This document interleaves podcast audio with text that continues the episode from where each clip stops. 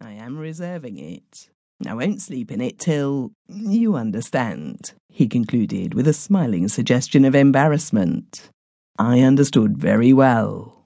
He threw the door open. "I'm going to use this in the meantime," he continued. "Queer little room, isn't it? It used to be a sort of library. How do you think it looks?" We had entered as he spoke, and stood distributing our glances in that vague and general way in which a room is surveyed.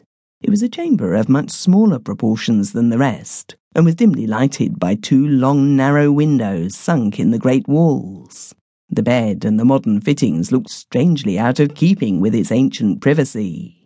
The walls were rudely distempered with barbaric frescoes, dating, I conjectured, from the fourteenth century, and the floor was of stone, worn into grooves and hollows with the feet of many generations.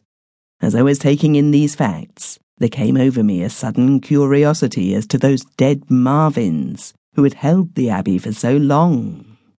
This silent chamber seemed to suggest questions of their history. It spoke eloquently of past ages and past deeds, fallen now into oblivion.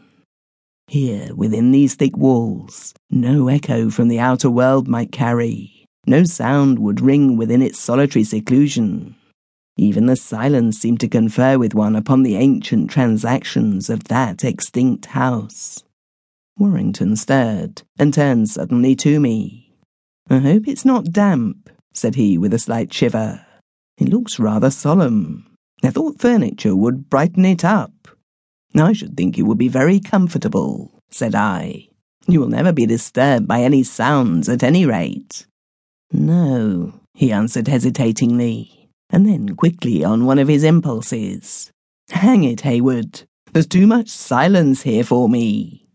Then he laughed. "Oh, I shall do very well for a month or two," and with that appeared to return to his former placid cheerfulness. The train of thought started in that sombre chamber served to entertain me several times that day. I questioned Warrington at dinner, which we took in one of the smaller rooms, commanding a lovely prospect of dale and sea. He shook his head. Archaeological lore, as indeed anything else out of the borders of actual life, held very little interest for him. "The Marvins died out in seventeen fourteen, I believe," he said indifferently. "Someone told me that. The man I bought it from, I think. They might just as well have kept the place up since, but I think it has only been occupied twice between then and now, and the last time was forty years ago. It would have rotted to pieces if I hadn't taken it. Perhaps Mrs Batty could tell you. She's lived in these parts almost all her life."